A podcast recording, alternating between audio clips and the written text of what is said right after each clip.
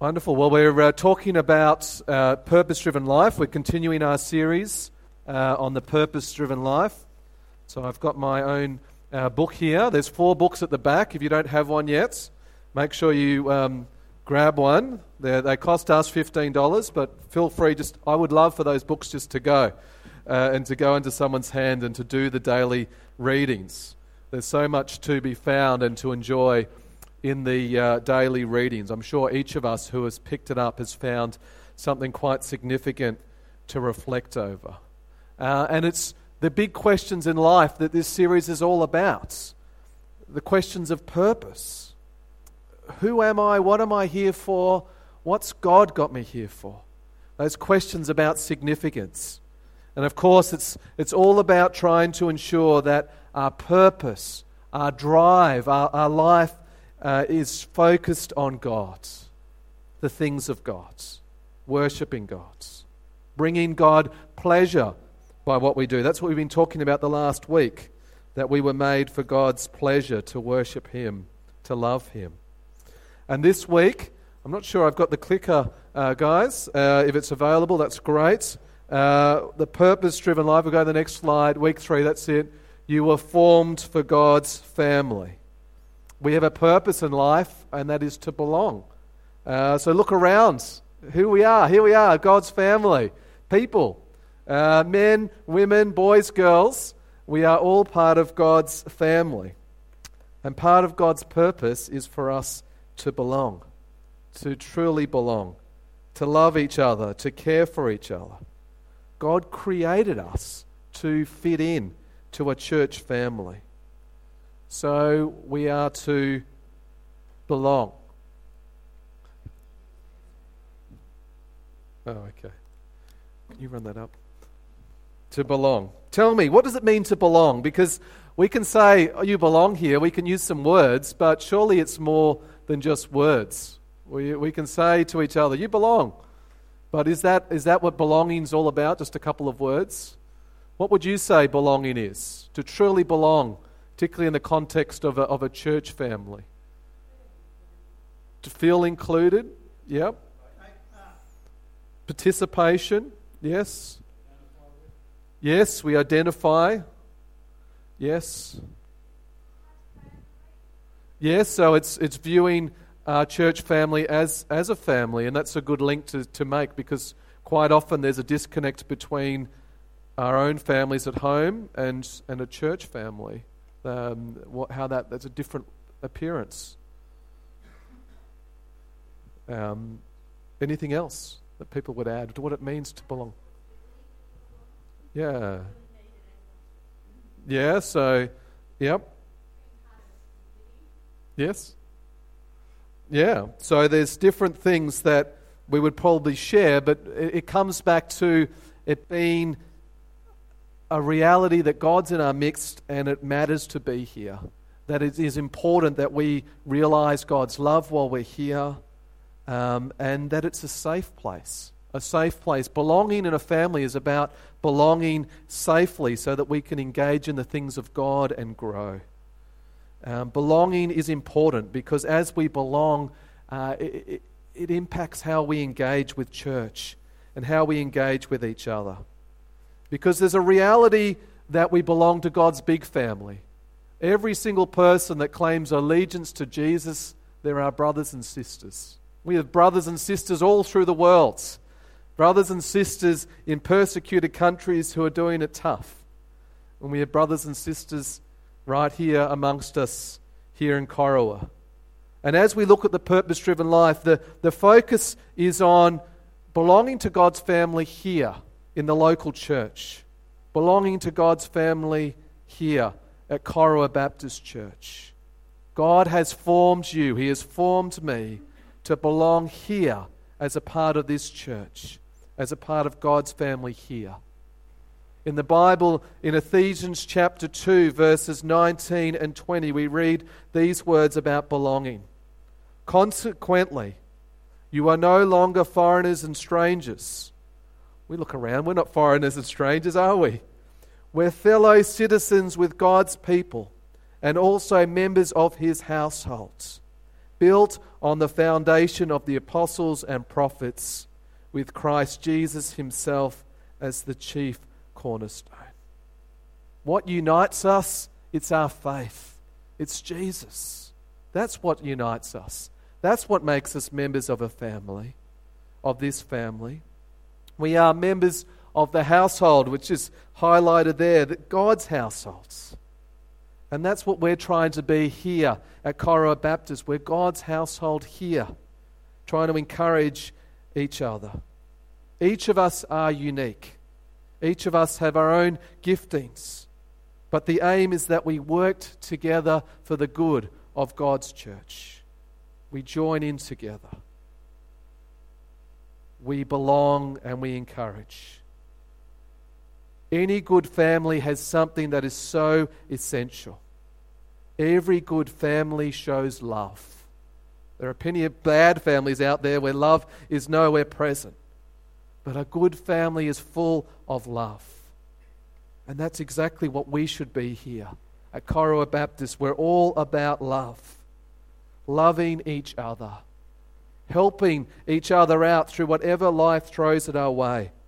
We have that genuine concern and we try to build each other up, point each other to the things of God because we know the things of God last an extremely well known Bible reference in John 13, 34, and 35. These are words from Jesus' mouth. A new command I give you love one another. As I have loved you, so you must love one another. By this, everyone will know that you are my disciples if you love one another. It's pretty clear, isn't it? It's a very clear request made of us. And what is that command for us to do? It's to love, to love each other, to truly value our brothers and sisters, our family here, to love with an incredible love.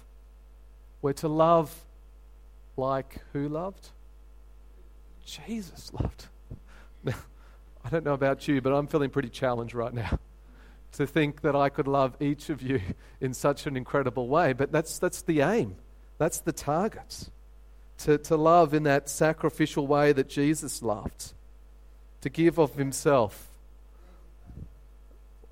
Well, there's different Greek words for love, agape, and the other ones as well. But the essence of love is how we know it, what love is. It's, it's, it's what Jesus showed to us.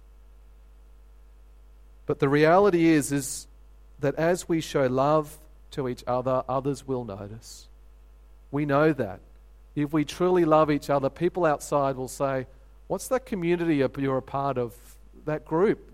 They seem to actually genuinely care about you and they seem to, to love. What's going on there? It's a light to others when we truly love. And we know that, but the challenge for us is to do it, to love. And that means giving up, sacrificing of ourselves to show that love. Another verse in Galatians chapter 5, verse uh, 13 and 14. You, my brothers and sisters, were called to be free. But do not use your freedom to indulge the flesh. Rather, serve one another humbly in love. For the entire law is fulfilled in keeping this one command love your neighbor as yourself. We have been freed through the mighty name of Jesus to love.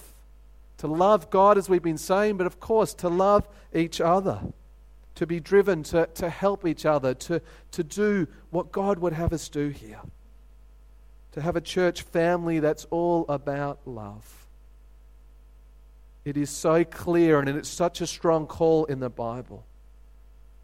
And I know, I want to thank you for the love we have in this community. It's a good thing. I'm sure that we can all relate that at some stage we've experienced love in this community here. But I think that we could grow. I think we, we, we're, we're a step in the right direction, but just imagine what this community could be if we were further along in the love stakes. It would be beautiful. It's something for us to, to visage and to step into and move forward into. It's a beautiful picture to be a community of love because that's what God's all about. We could be a community that genuinely values what God has asked of us and what He cares about us to love. That challenge, of course, digs deep because there's all sorts of things that come up. And there's a few reminders. And as you go through the book, if you're able to pick up the book this week, I want to keep encouraging you to keep going, stick with it. When we get to day 19, the rubber really starts to hit the road because it challenges our lives greatly. I love this book because it's so practical. And in day 19, it's about enhancing our community, enhancing or cultivating what is here. And one of the, well, the key point that comes through is that community requires commitment. I've put up the picture there of, of foot washing, that of course Jesus set the perfect example for doing. As the ultimate Lord, he humbled himself down to serve others with that basic medial cleaning task of, of washing people's feet. But what a challenge for us to think about our commitments, our commitment to this community of faith, of believers here. If this community is going to be full of love, it requires us to commit, to buy in, to participate. If it's going to thrive, it requires all of us joining in and making a commitment. We read about this in God's word in 1 John 3:16. This is how we know what love is. Jesus Christ laid down his life for us, and we ought to lay down our lives for our brothers and sisters. These words are talking about sacrifice, of giving of ourselves to bless our brothers and sisters.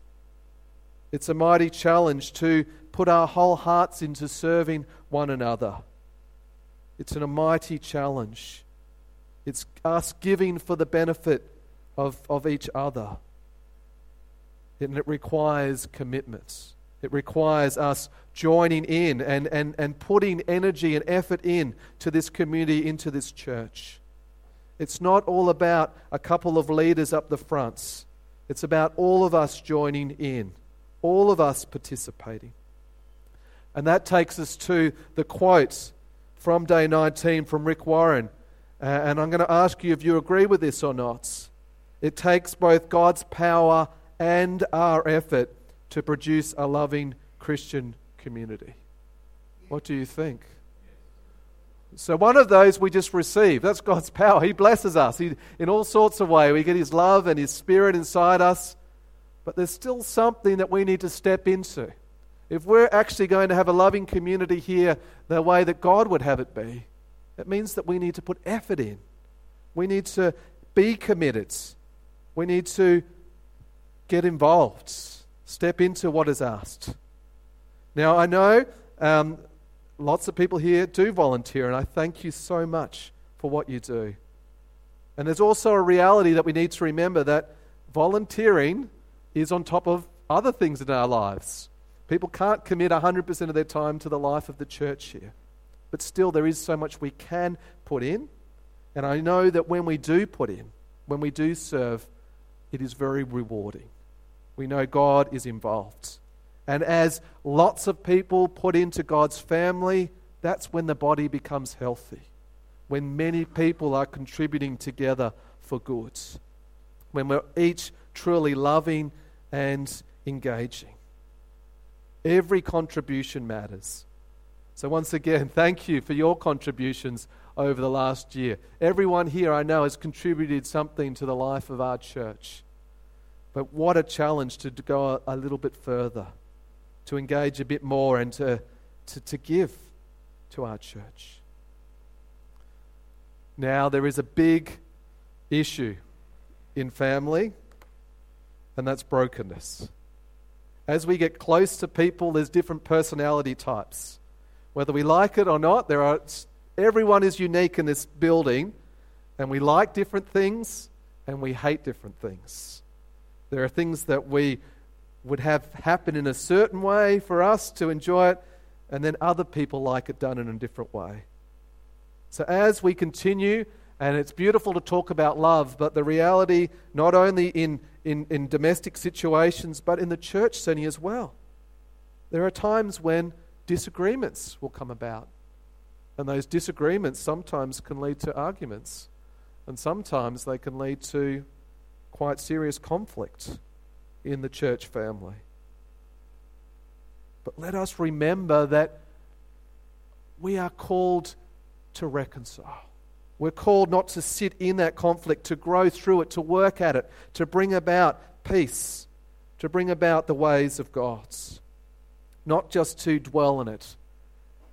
Rick Warren makes a good point that it's actually quite healthy when we experience a bit of angst. It means that we're getting to know people a bit deeper and a bit better, and we're starting to, to truly be open. But it's about working together for good through those disagreements, not letting it fester away and becoming a, a huge problem. Restoring broken relationships. In 2 Corinthians chapter 5, 17 and 18, it says, Therefore, if anyone is in Christ, the new creation has come. The old has gone, the new is here. All this is from God, who reconciled us to himself through Christ and gave us the ministry of reconciliation. We've been forgiven, so what do we do? We forgive. That's core to the gospel. If we believe the good news of Jesus, it means we've been forgiven, so we forgive. God has reconciled himself to us, or uh, helped us to be reconciled to him through Jesus, as it says there. So, what does that mean for us? Who are we to reconcile with? Each other. It's very clear that we are to strive towards making peace. There's practical steps that we can do about that, but quite often it involves taking the first step. Rather than just saying, Oh, I can't deal with this person and start talking about them to others, we take the, st- the first step to the person that we're having an, a, a conflict with or an issue with and we talk about it. We, we engage in that space and we, we seek to bring about Jesus into that relationship. Because we know, I've got another quote to see whether you agree with or not, that relationships are always worth restoring. What do you think? In the church family, do you think they're always worth restoring? Yeah, I would completely agree. And there might be someone that that for some reason they do something or they say something and it, and, it, and it rubs us the wrong way. It gets us a bit worked up. It happens. This is life. We're people trying to do things and it happens. It's a reality. But those relationships are always worth restoring. God hasn't given up on a single person here, and we shouldn't either. God loves each of us so much. And so, too, we should take those steps. It's never easy to take that first step. In fact, it's incredibly hard. If, if we've ever had a disagreement with someone, it's hard to take that first step. But it always works out so well when we do, when we work through the problems. Can anyone, has anyone been through that? Can anyone relate to that? Yes? Good. That's Friday's reading. Maybe Friday is going to be a lot of phone calls of restoration. May it be so if there is major issues. Now, day 21 is Saturday that we're coming into, and it is big. I'm excited about this day because it's about us valuing and protecting our church, Corowa Baptist Church. It's about us having a heart to say, what is here matters, and I want to see what is here protected because it's of value. Here at Corowa Baptist Church, we know that we're all about. We're about knowing Jesus and making Jesus known. And we want that to be central to this community here in Corowa. We want that to be a reality. And so we care about unity. We care about there being a, a unity amongst us as God's people. And we want what is here to remain and we want it to more than remain, we want it to, to thrive. We want our church family to be going ahead in God's speed and in His ways. And so we read this in Colossians 3:15. Let the peace of Christ rule in your hearts, since you are members of one body. You were called to, pe- to peace and be thankful. Out of that heart of thanks, out of what Jesus has done, we experience peace and we are peacemakers. And so we try to protect our church from within. This is talking about amongst ourselves, protecting the church because it's very easy to get disillusioned or negative, to have a critical spirit, and to see something that we don't particularly fancy and that we, we, we jump on it. It's very easy to say negative words. It's a lot harder to work to bring about positive change and to bring about the things that God would have be in the community. So there's a number of very practical suggestions that are made by Rick Warren. And I think that these are things that we could all grow in as we try to value uh, and protect our church. The first one is that we focus on what we have in common. This is a powerful, powerful tool. Let's look to Jesus and what we have in common, and all of a sudden, the things that are, are challenging to us become quite small in relation to what we have in common. It disarms some of the minor disagreements we could have by focusing on all that we share. The second one is to be realistic in our expectations. We all have expectations. I have expectations about what you can achieve in the church family, and you have a lot of expectations about me as a pastor. I'm paid, so obviously everything is a bit different in this situation. But we need to be realistic. I'm still a person. I'm still on a journey. I'm still trying to grow in my faith. I'm by no means perfect. No. But I have some wonderful godly examples like you, David, that we can uh, look to. So, I need encouragements. I can't get every decision right 100% of the time. I'm very open to uh, words of encouragement and correction if they're required. But we need to be realistic about what I can achieve, about what Noah can achieve, what our leaders can achieve, but also realistic about what each other can achieve uh, in the church family. Each of us has got stuff going on.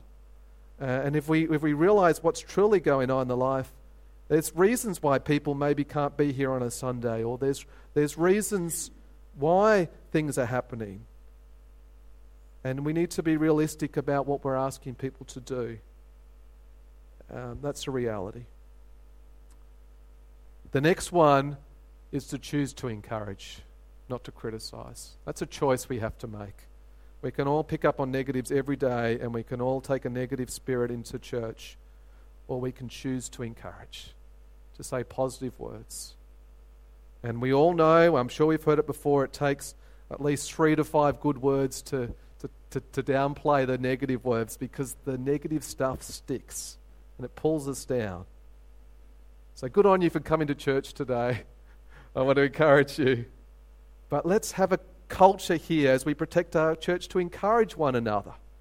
Sometimes it's an effort just to make it to church. And we should encourage people not to have that negative spirit.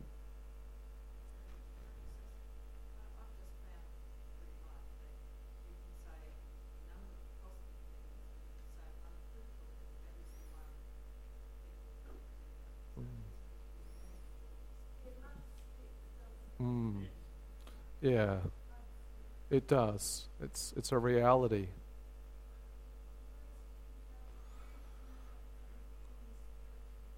Yes.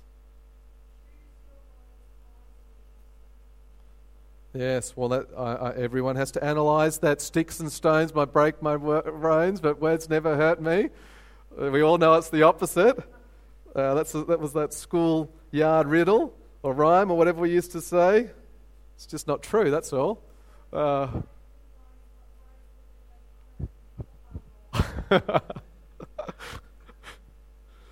yes. Words do hurt, particularly from people we love. I guess if there's someone that we know out there who, who we're, maybe we're fighting with, maybe we expect it. But when it's our own loving family and they come with harsh words, It's hard. It can really get under our skin. And maybe that's a require that's a, that's a, a, a check before we go and say a negative word that we check our words and to say, well, is it the, really the right time to say this word? Is it really the right time? Because yes, loving response at times corrects people. It's still truth in love. But yeah, is it is it time to pull down? We've just got to think through that. The next one, refuse to listen to gossip. Churches are destroyed by gossip. That's a reality. People start talking negatively about each other and they start telling lies and bits and pieces, and it quickly destroys a church. A loving community can quickly be destroyed. And it's a sad, sad reality. Rick Warren's very clear on that in the material um, that many churches have been destroyed through gossip. It's sad. But once again, we need to watch our words. And the, the reminder here is not only to not speak gossip, but it's even to, to stop people when we feel that there is gossip going on. Just say, look, not right now, thanks. I don't want to listen to this. Uh, you should talk to that person directly, not to me. Sometimes, yeah, we just need to encourage people to, to be reconciled and to go to the person. And the other thing about protecting the church is support your pastors and leaders. I've already talked about that in terms of be realistic about your expectations. Thank you for your prayers. Thank you for your support. I value that, and, and the leaders of the church do as well. Um, but I'd love for you to keep going and to do a bit more, uh, to keep helping us out. Um, as I said, I'm a work in progress. We all are. But yeah, one way that Satan loves to get in and, and, and disrupt churches is to attack the leadership. And as soon as the leadership is, is fighting and falling apart, no one wants to be a part of a church where the leaders are, are fighting. Protecting our church.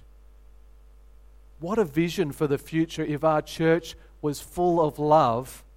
And that means we need to value, belong, and protect what we have and strive for a better community. There's a lot of wisdom in the material this week, a lot of practical things that we can do. I think it would be amazing if we could strive to be that church that God's made us to be.